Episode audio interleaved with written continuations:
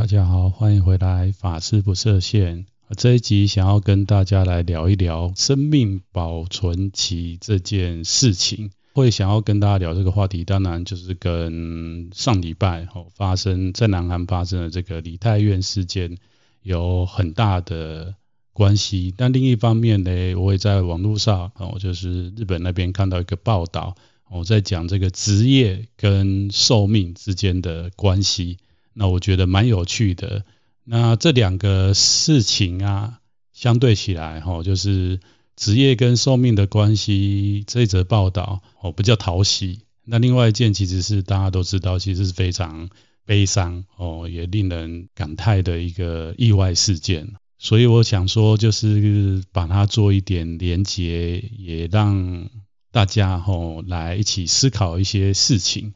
哦，那我就像我一开始讲的，其实我们每一个人，这个在这一期生命里面，一定都有所谓的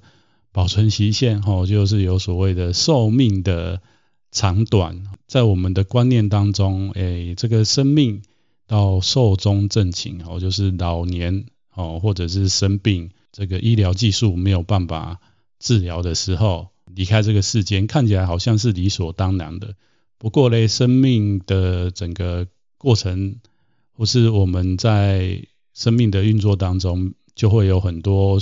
佛教常常在告诉人无常这件事情的示现。一开始先带大家来看这一则报道，是有个研究这么说的，就是职业跟寿命之间的关系。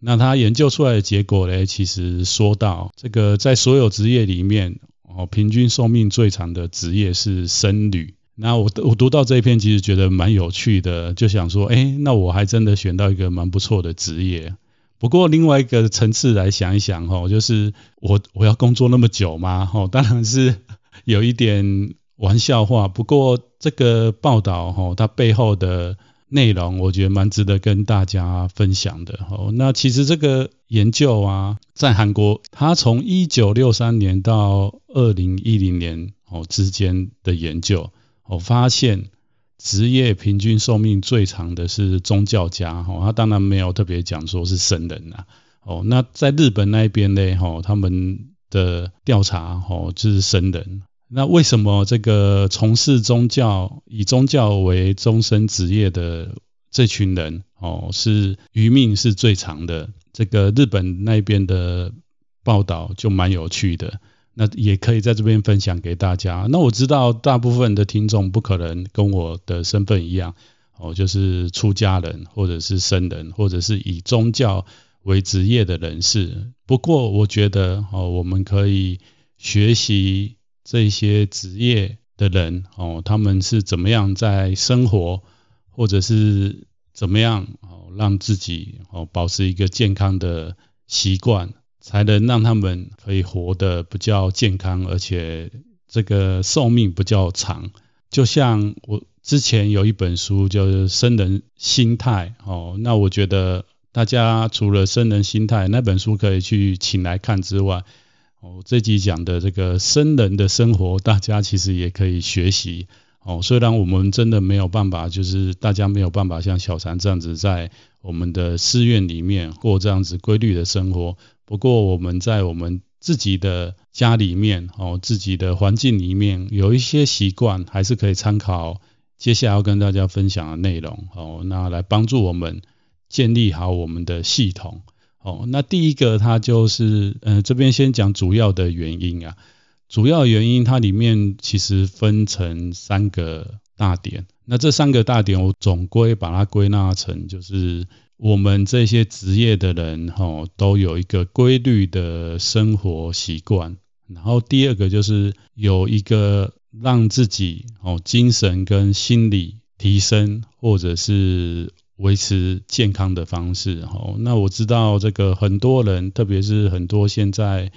年轻的朋友们，我们都知道运动的重要性。啊，我知道很多人也会都会去健身房。哦，或者是像在疫情期间，其实很多人都会上网嘛，哦，去 YouTube 上面，或者是网络上面有很多课程教大家怎么锻炼我们的肌耐力啊，哦，锻炼我们的身体，或者是有很多人哦会去上瑜伽课，其实这些东西都是在帮助我们锻炼我们的身体。但是这个是物质上面的身体，另外一个层次哦，另外一方面就是心理的锻炼也是非常的重要。当然我知道现在也有更多的所谓心理成长的课程，或是提升你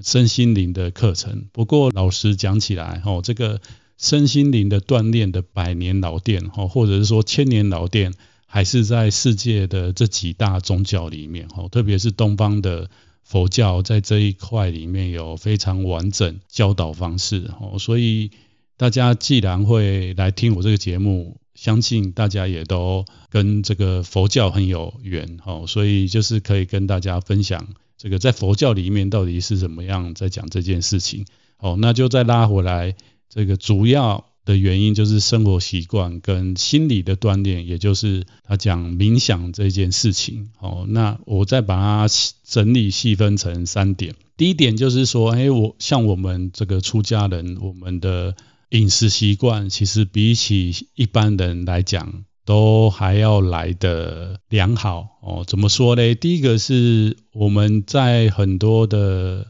经典里面哦，或者是我们真正落实的哦，我们吃饭的时候其实不会所谓的暴饮暴食，然后再来就是我们吃饭只会吃七分饱到八分饱哦。那这件事情基本上就会让我们的肠胃哦，让我们消化系统。去消化这一些食物的时候，是相对来讲负担不会那么大。那再来就是以大乘，特别是汉传佛教系统来说，我们以素食为主哦。那大家知道，就是现在人其实我们物质比起古人来讲哦，丰富非常的多。那平时大家哈在外面。吃饭可能时不时哈就跟朋友去聚餐，或者是公司又有这个一些应酬，那吃的时候呢，可能就不忌口之外，哦，可能也会大鱼大肉哦。那大家要知道，在古代哦，你要吃这些鱼跟肉，只有在一些特殊的大日子，更不要说哦这些鱼啊肉啊，其实它的量没有那么多哦，那只有少数人用用得上这样的食材。大部分的人吃的东西，哦，还是比较偏向素食，哦。那关于这部分呢，就是可以另外开一集，哦，因为我们一直以为好像这个吃素是僧人的专利，其实不是。我之前有读过一篇报道是这么讲的，就是古代的日本，然哦，其实大部分的平民百姓，哦，以吃吃的东西是以素食为主。哦，那很难得才会去吃到一些肉肉类的食物哦。原因是不是每个人都可以负担起这些东西？第二个就是当时不像现在哈，有什么畜牧业呀、养殖业哈，那这些东西平常就不容易取得，所以嘞，大部分的人其实吃素，一直到近代的日本的所谓的这个明治维新以后，从天皇开始下令，觉得说，哎，我们今天。跟人家打仗打输人家，就是因为我们吃的东西都没有营养。哦，开始引进西方的这些营养学啊，或者是学习西方人的饮食习惯，哦，才开始调整他们哦一般百姓的饮食内容。哦，那这个可以另外再开一集跟大家来分享。哦，那就提到说，哎，其实，在我们佛教的修行人里面，哦，都有这样的观念，就是我们吃饭其实。都有所节制，再来就是我们是素食。那蛮有趣的这篇报道，除了有访问一些僧人之外，也有访问一些医学方面的专家。那他有提到一个科学的数据，也可以在这边分享给大家，就是他说哈，帮这些僧侣做一些身体上面的医健康上面的一些调查，哦，还有一些科学数据分析以后，发现同年龄的男性僧人。跟一般男性男性相比，这个我们僧人食物里面纤维的摄取摄取量是一般男性的两倍，所以呢，这个东西我不是学医的，我也不晓得说这个所谓的纤维摄取量两倍到底是完全就是健康的，还是其实也是会有一些哦需要注意的地方。不过他特别写出来，我想就是相对来讲，它应该是还是比较偏正向的哈。所以在这个报道里面有特别提到这件事情。再来就是在佛教里面，其实如果大家曾经有到寺院用过早斋，那因为像我们寺院也一样，用早斋之前就是。会大众会一起供养，那供养偈里面其实蛮有趣的，就是有一个偈子叫做“周有十力，劳役恒人”。那这个“周有十力”讲的就是说，哎，早上吃稀饭，哦，粥嘛，哦，稀饭，它其实是十有十种利益。那详细的哪十种利益我没有查，哦，不过这样的传统。就是在整个汉传佛教系统里面，看起来好像是这样。因为我印象之中，我曾经到日本，呃，参学，不是参学啊，打工度假哈，快一年的时间。那那时候有空的时候，就会去他们寺院参加一些，例如早上哦，所谓小天禅坐哦，就是太阳还没有起来哦，就打坐。那结束以后呢，其实寺院方都会帮来参加打坐的。人准备哦，寺院的早斋。那我发现他们寺院早斋真的就是都吃粥，然后配一些简单的酱瓜类的东西呀、啊，还有简单的青菜这样子，印象就很深刻。那后来回来台湾出家了以后呢，虽然我们汉传就是寺院里面的供养会唱这一句，不过呢，寺院。早斋不一定每餐都会有粥哈，有的时候我们当然会煮饭啊，那又或者哈，有一些寺院他们的点做法师哦，就是负责管理这个厨房的法师，可能有时候会用一些西式的餐点哈，就不叫没有完全哦，像古代我们的寺院一样，就是用这个稀饭。那关于稀饭这件事情，哎，前阵子我跟我们的信众聊哈，就是。其实稀饭对我们来讲，诶，消化是比较容易的哦。那像有一些生病的人啊，他没有办法吃固体的东西，或者是有一些米饭类，哈，是糯米类，其实对我们的消化不一定，嗯，如果上了年纪的人是不容易消化的。所以粥，哦，站在这个。健康的层面来讲，哈，它确实是比较容易消化。再来就是，我们早上起来，其实我们的五脏六腑，哈，是从一个休息的状况，慢慢要进入在到工作的状况，哦，它是需要有一点时间的，哦，所以古人的一些作息，其实它是有配合这个我前面讲的，呃，前面几集如果大家都有有有收听的话，要知道，就是真的就是配合这个。所谓的什么五行啊，哦，或者是跟着地球，哦，一起起床，哦，那这件事情也是在这个报道里面有提到的，哦，那就是第二点我跟大家讲的，哦，其实僧人的作息非常的正常，那是我们早上，哦，固定四点半，哦，五点起床，哦，那起床以后呢，通常就是会有打坐的时间，哦，打坐半小时，哦，或四十分钟。或者是有的法师就会去做简单的晨操啊、运动啊，之后哦就会要上殿过堂哦，所以上殿过堂就是会到佛堂里面哦一起课诵哦，做早课结束以后过堂就是所谓的到斋堂里面用斋哦，那用完斋呢回去哦就开始每个人都有自己的一块场地要去出坡哦，出坡是古代的用词。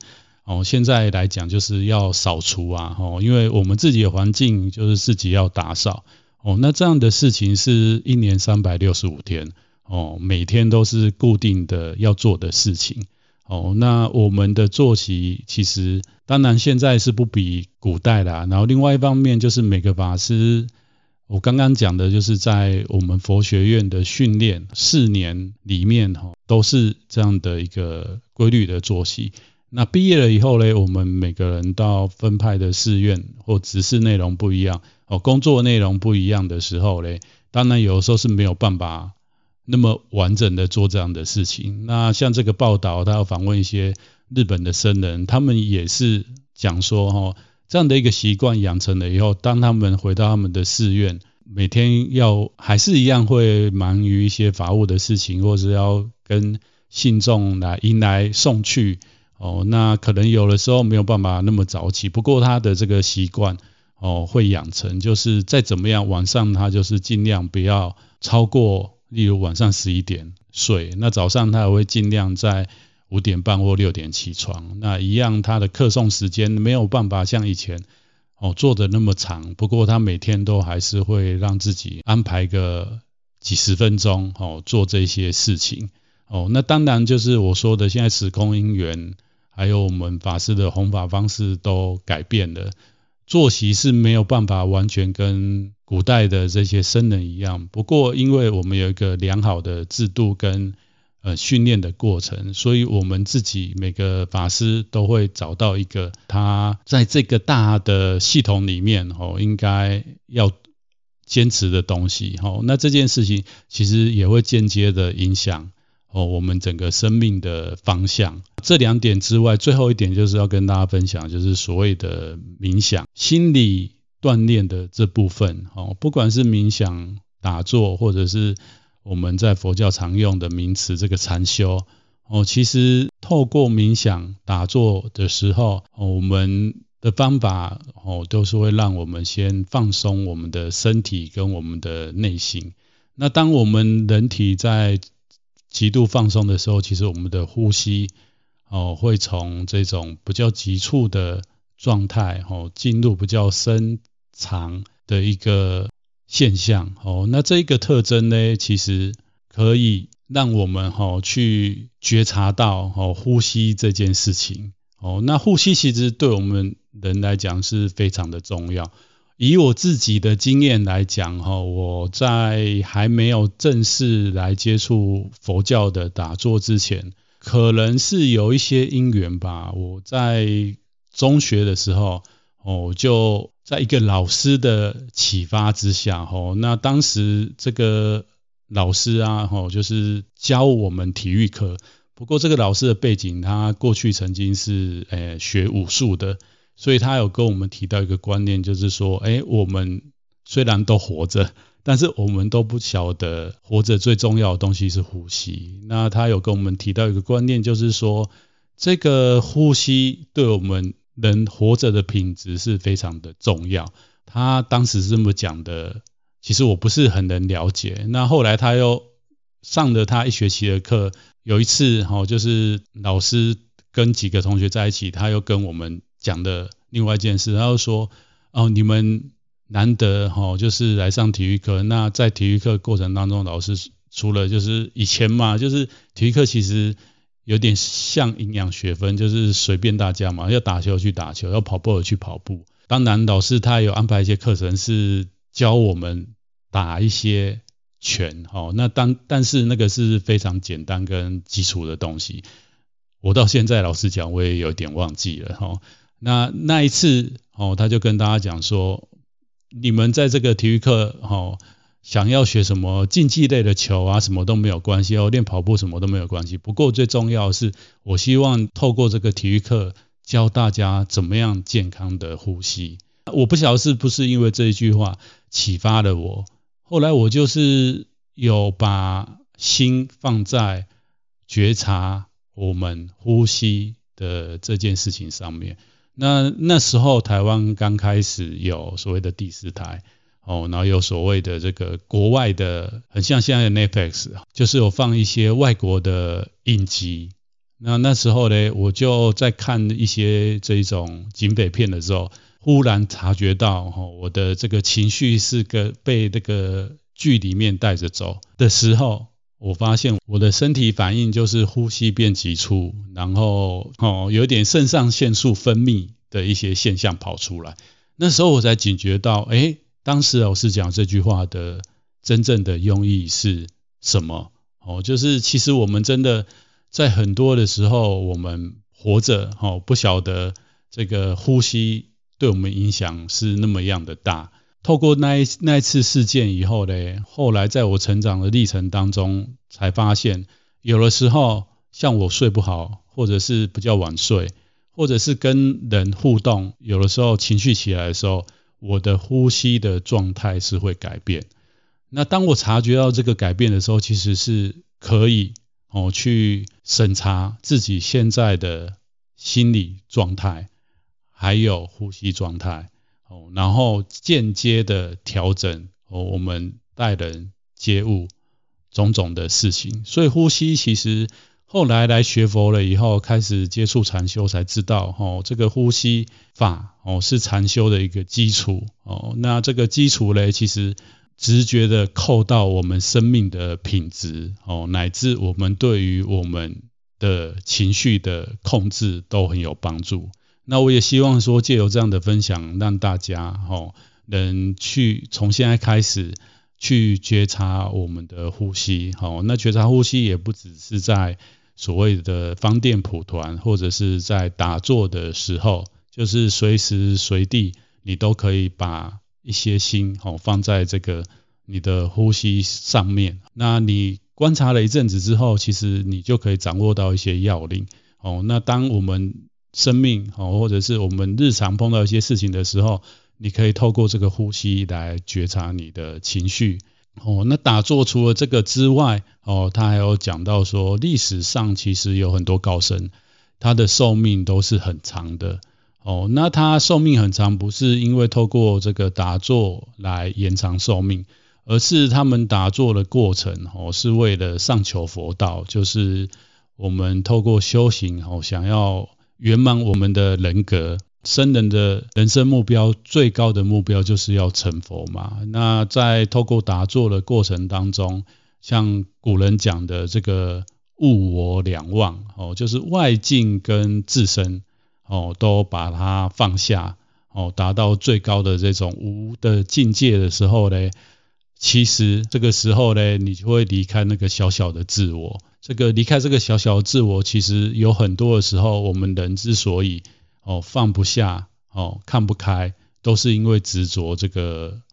我嘛。当你把这个结打开的时候呢，其实你的一些身体的状况，或是心理的问题，其实它是会被自然疗愈或者是解决的。在禅修的过程当中，其实你也会发现所谓的生命的无常性，或者是佛法常常在教导的这个无常哦，是我们整个宇宙的真理这件事情，那你就会非常感恩哦，每一口气的存在，或者是每一个当下哦，然后你也会升起哦，因为无常，所以我们大家可以去省思一下，我们每天睁开眼睛，可能都会看到熟悉的脸。哦，你的那个常常叨叨你的妈妈哦，又在告诉你说为什么你睡得那么晚哦，或者是你的老婆、你的丈夫哦，可能又是一个很邋遢的样貌哦，然后你要去帮他准备这些事情。不过，当你对于这个无常法的深刻的理解以后，你就会知道每一个当下都是。独一无二的，这时候你会升起所谓的佛法讲的这个慈悲的心，哦，那你就会觉得说，哎，其实每个当下都是一期一会，我们都不晓得下一刻会发生什么事情。即使我们很熟悉的人跟我们生活了几十年，但是都很难保，你今天出去，或是他今天出去，可能不一定活着回来，哦。所以接下来就要转入下一个，哦，就是很悲伤的这个梨泰院事件。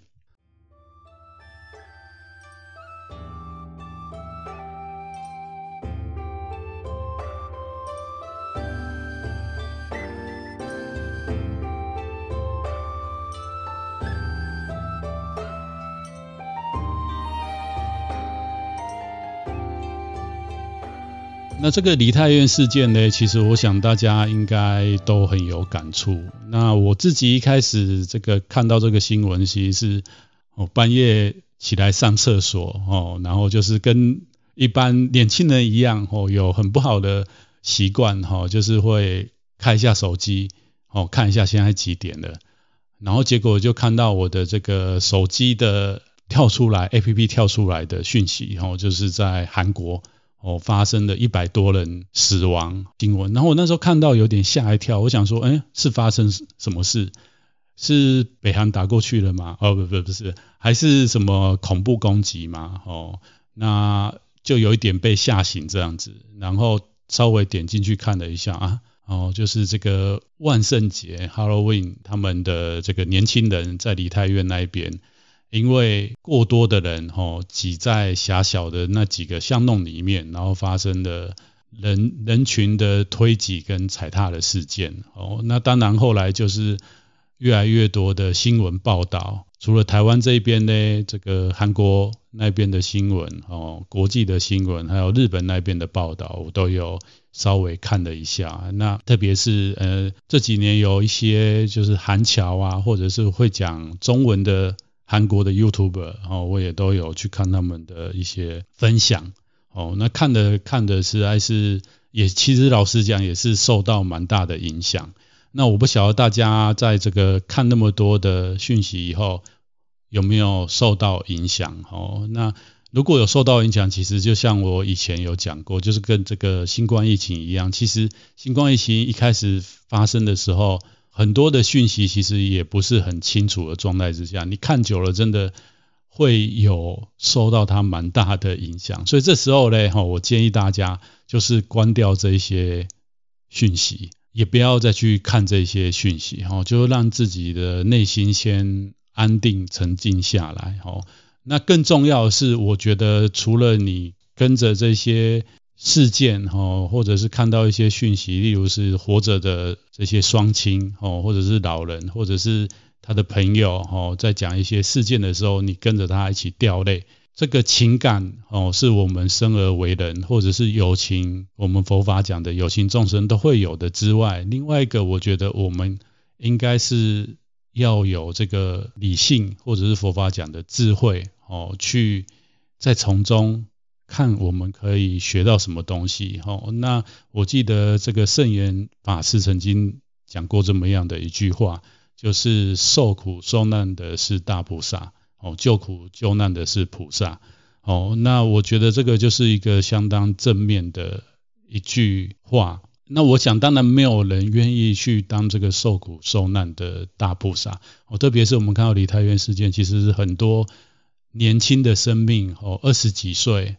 哦，乃至最小的好像是十五岁吧，哦，就在这一场事件，哦，生命就没有了。哦，那我们都不想成为那样的人，哦。不过呢，哦，那么一句话就是“棺木是装死人，而不是装老人的”。哦，所以生命的逝去不是说哦年纪大才会走，哦，年轻的还是有可能在一次的 bug 里面哦就被带走了。就像这次梨泰院事件，当然韩国还有很多问题，因为这个事件出来以后，他们。接着哦，这几天的报道，如果大家都还有继续追踪哦，就有讲到说，哎，这一群世代的人，其实哦，在前几年，因为他们也发生这种大型公安事件，就是这个四月号的这个游轮沉没嘛。那当时这个受害的那一群高中生的年代，然后，隔了几年，就是差不多这个年代的这群年轻人，现在又又又又碰到这样的事件，其实让他们的国家。哦，整个年轻一辈的世代其实是很挫折的。哦，再加上他们的社会环境是非常的竞争，还有这三年的整个疫情，哦，让他们觉得非常的郁卒。哦，所以很多事件在韩国哦开始发酵。哦，那先不提他们的社会事件，我们回来单纯看这一件事件。哦，其实没有人愿意这样的事件发生。这边可以讲。一个就是我在 YouTube 上面看看到有一个不知道是韩裔的还是华裔的哦，但是他他他本来就是会韩文嘛哦，那就是有在 YouTube 上面哦，他叫做 Thank you 哦，如果大家有兴趣也可以去找他的 YouTube 来看呐。他在那个里面有一集有讲过这样的一句话，他说最残忍的报复是以小孩的身份出生。在这个世界，然后比父母先离世，因为父母离世是会埋在土里，但是小孩离世哦是会埋在心里哦。那我我听到他讲这句话，其实我蛮有感觉的，蛮感慨的吗？可以这样子说吗？应该也不能不完全这样子说了哈。但是我觉得这个后来我就想到说，其实佛法里面哈，佛经曾经有这样的一个故事。哦，就是说，嘿，我们这一世会成为这个亲子，哦，或者是夫妻，其实是彼此都有那样的因缘。那那个因缘是什么呢？第一个是来报恩的，第二个是来还债的，然后还有一个可能是来报冤或报怨的。哦，那在佛经里面这种故事不胜枚举的，我想我就不用特别提。那不过嘞，这个 Thank you 他提到这样的一句话，在韩国流传这样一句话嘞，哦，我我听了以后，其实觉得他好像跟佛教的一些观念有一些关系，但是好像又没有很深的关系，因为在佛教里面其实。有一个非常著名的故事哦，那在这边也分享给大家。就在佛在世的时代，其实有一个妈妈哦，她生了一个小孩，但是这个小孩呢，出生没多久就因为生病哦离开这个世界。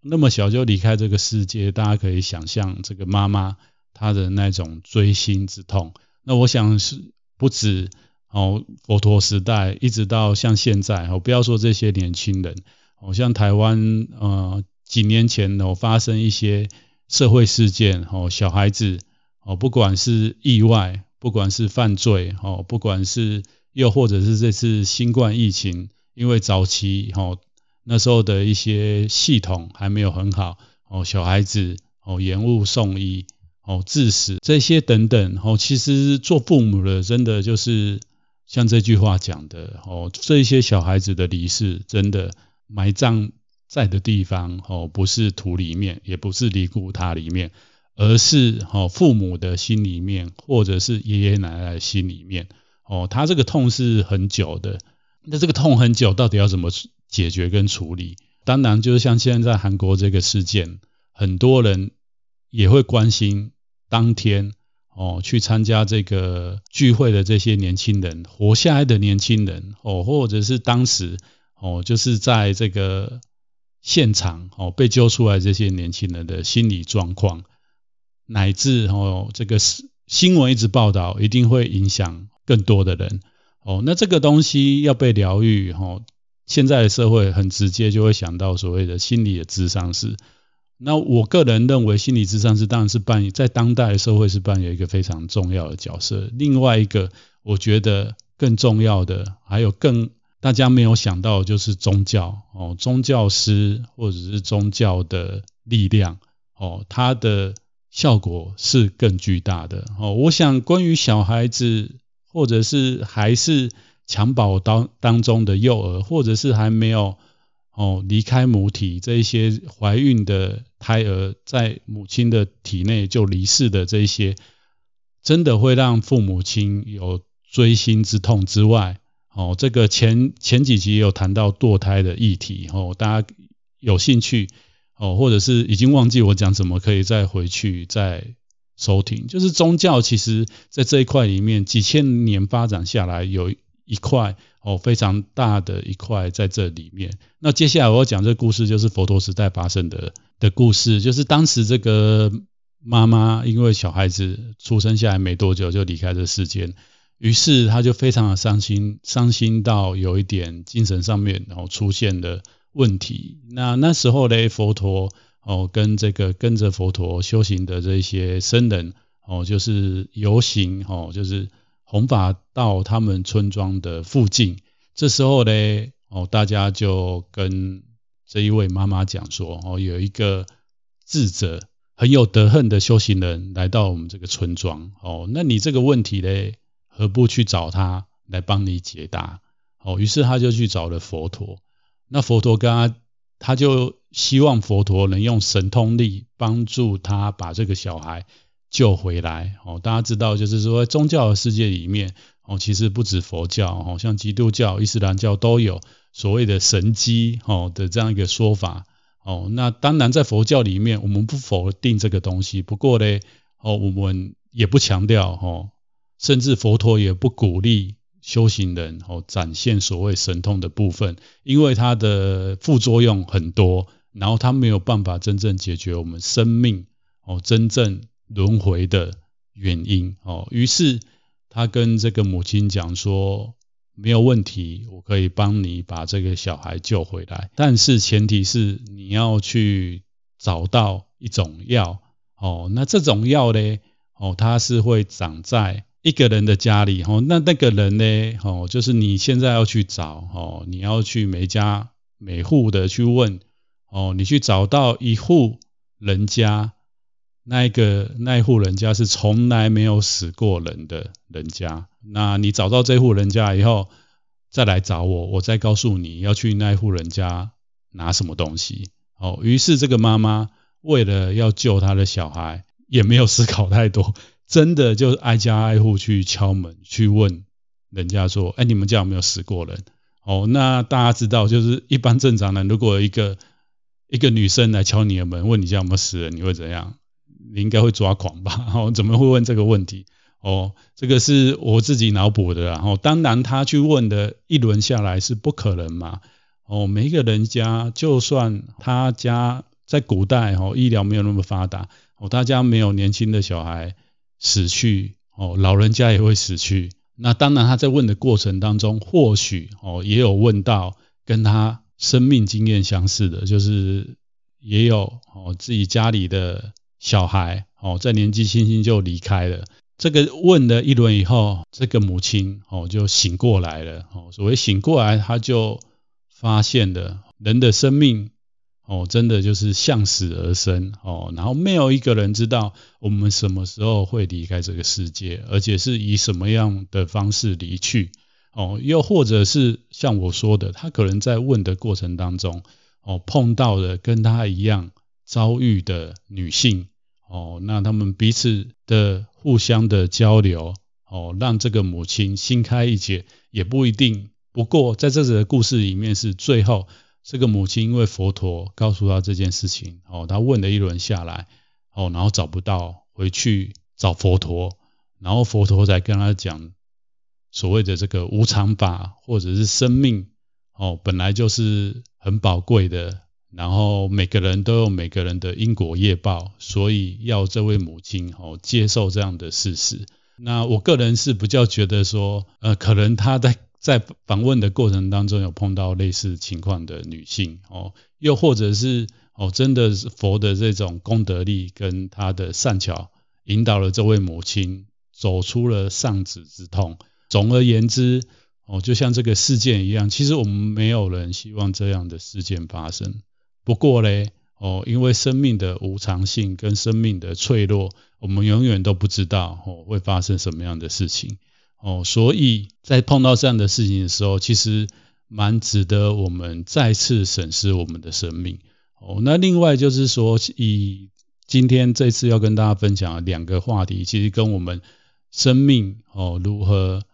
圆满哦有关系，一个是我们大家都很希望的长寿哦，就是所谓的呃自然的死亡哦。当然前面的这个职业跟诶寿寿命的研究，他没有讲说哈这个长寿哦，最后就是哦不会生病啊，或者是哈不会碰到一些意外而走掉，因为老人家也是有可能碰到意外嘛的状况都有哦，没有特别去提到这一点。不过呢。针对于像梨泰院这件事件来讲，哦，就是所谓佛法里面讲的恨死，哦，那恨死嘞，在传统佛教里面讲，就是跟因缘果报一样，哦，那我我这集没有特别讲这个，诶，我们怎么样去看待这个恨死的这一些年轻人，哦的因缘果报，是因为哦，在传统是这样子解释，不过嘞，呃，我稍微找一下资料，其实像达赖喇嘛，哦，他也。很诚实的讲，吼，就是说我们真的很难用机械律的方式去解释说，就是因为这些年轻人过去种的什么样的因，所以这一次哦得到这样的果报哦。那我觉得他讲的这一句话是比较客观，也是比较符合现在这个时空因缘之下哦，我们佛教宗教师在诠释这一些。所谓传统，我们讲这些，因为意外死亡，我们把它归纳成恨死。哦，那它的原因的解释方式，是因为其实佛陀老老老早就讲了，当我们人有烦恼的时候，就像哦，你中了一箭，你这时候不应该去找那个箭是从哪边射来的，然后那个箭哦是什么材质做的。哦，然后这个箭有没有毒啊？什么？哦，因为你当你还在去找那个原因的时候，其实哦，你的伤口恶化，哦，然后你离死亡又更近了一步。那我觉得我们内心也一样，当碰到这件事情的时候，不管它是真的就是发生在我们的身旁，还是他是他人他者？哦，就是我们现在看到这个韩国的社会发生这样的事情，我们应该应该是要回到当下哦，还有回到这件事情，我们怎么样把这个烦恼能转成智慧？因为人死是必然的，而且死亡的方式跟原因有非常多种哦。我们与其去探讨死亡方式跟原因，我们不如哦好好的透过这样的事件哦来。变成我们的智慧，那再来就是我们平时就要训练跟锻炼，还有学习所谓正向的心理哦，培养这样子生命的韧性，还有心理特质，还有生命教育的重要性哦。以我自己来讲，我觉得在我接触佛法之前哦，一不管是以前的学校教育，还是我们的社会教育里面。其实我们对于生命教育这一块，基本来讲是没有的，基本来讲是没有的。但是这一块重不重要？我觉得非常的重要，而且应该是摆在我们首位。因为我们现在有很多的媒体，我们有很多的工具，我们有很多的书籍，教导我们如何成为成功的人。我们应该怎么样做自己哦，生命的主人。但是它的核心是什么？哦，核心其实就是我们对生命的了解跟透彻之后，你才有办法去规划这些事情。如果你的导航器里面哦没有告诉你生命哦它最核心的东西，我们定的很多目标，其实我觉得不是那么样的完全或者是完整哦。可能你走了一遭以后，最后你才发现，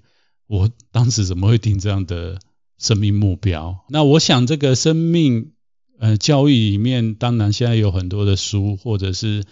诶不管是心理的、哲学的哦，或者是一些什么时间规划的哦，里面都会提到这样的一个核心的概念。那我觉得大家都可以多多的去摄取。那不过呢，就是在这一集里面，我跟大家提到，大家可以去注意哦，更去注意这一个部分，就是我们活着在世的时候，我们怎么样？在我们的生命的品质哦，如何的提升？这个提升除了是肉体之上的之外，我觉得更重要的是心灵这一部分哦。那心灵这一部分，就是我们都要去学习哦，还有把这个优先顺序往前移，就是生命它的本质是什么？哦，我们有的时候真的忙于很多事项，跟忙于很多目标，却忘了一个。根本的问题就是，我们每个人保存期限其实是有限的。你在这个有限的保存期限之内，